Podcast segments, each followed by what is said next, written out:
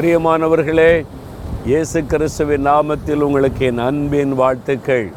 இந்த நாளிலும் உங்களை பார்ப்பது உங்களோடு பேசுவது எனக்கு அதிக சந்தோஷம்.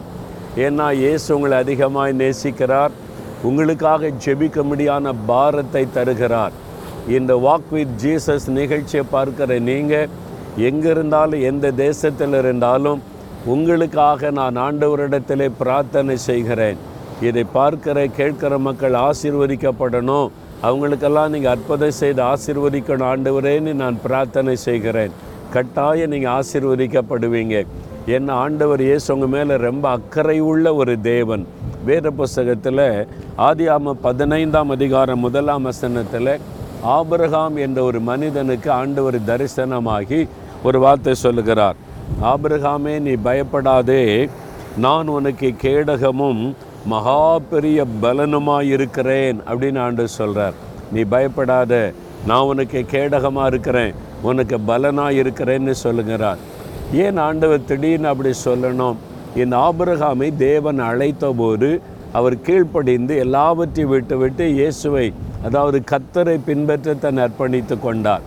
ஆண்டவர் இருக்க சொன்ன இடத்துல இருந்தார். அங்கே இருக்கிற மக்களுக்கு யாருக்கும் கடவுள் பயமே கிடையாது. இஷ்டப்படி பாவத்தில் வாழ்கிறவங்க இவர் மெய்யான ஆண்டவரை அறிந்து கொண்டதனால கத்தருக்கு பயந்து பரிசுத்தமான வாழ்க்கை வாழ்ந்தவர். சுற்றிலும் எல்லாரும் தீமை செய்கிற மக்களாக இருக்கும்போது உள்ளத்தில் ஒரு பயம் வரும்ல. நான் மட்டும் தனிமையாக இருக்கிறேன். என்னை சுற்றி இருக்கிறவங்க எல்லாம் தீமை செய்கிற மக்களாக ஒரு கடவுள் பயமில்லாதவங்களாக இருக்கிறாங்களே.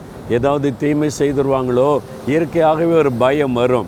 நீங்கள் வேலை செய்கிற இடத்துல வசிக்கிற இடத்துல பிஸ்னஸ் செய்கிற இடத்துல அது மாதிரி சூழ்நிலை உண்டாகும்ல. எல்லாரும் இப்படி இருக்கிறாங்க. நான் மட்டும்தான் ஆண்டவருக்கு பயந்து நடக்கிறேன். அவங்க ஏதாவது செய்திருவாங்களோ நீ பயம். அந்த ஆபிரகாமுக்குள்ளே இந்த பயம் இருந்திருக்கணும். அதனால தான் ஆண்டவர் சொல்கிறாரு நீ பயப்படாத ஆபிரகாமே நான் இருக்கிறல்ல உனக்கு கேடகமாக இருக்கிறேன்னு சொல்கிறார் அதுக்கு என்ன அர்த்தம்? கேடகம் நமக்கு தெரியும்ல. அந்த காலத்தில் யுத்தம் பண்ணும்போது போர் வீரர்கள் இடது கையில் கேடகம் வச்சுருப்பாங்க.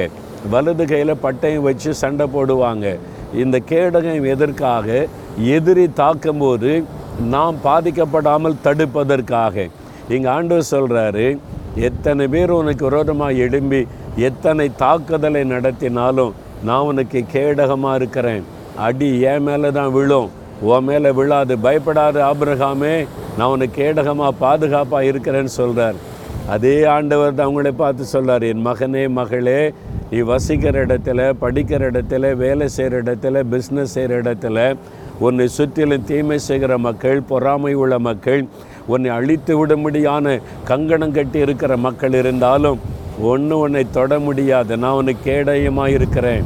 ஆண்டவர் வந்து என் ஊழியத்தின் ஆரம்ப காலத்தில் மனுஷரால் வந்த தீங்கினால ரொம்ப மன சோர்ந்து ஒரு நாள் அழுதேன். அப்போ ஆண்டவர் சொன்னார் மகனை ஏன் அழுகிற?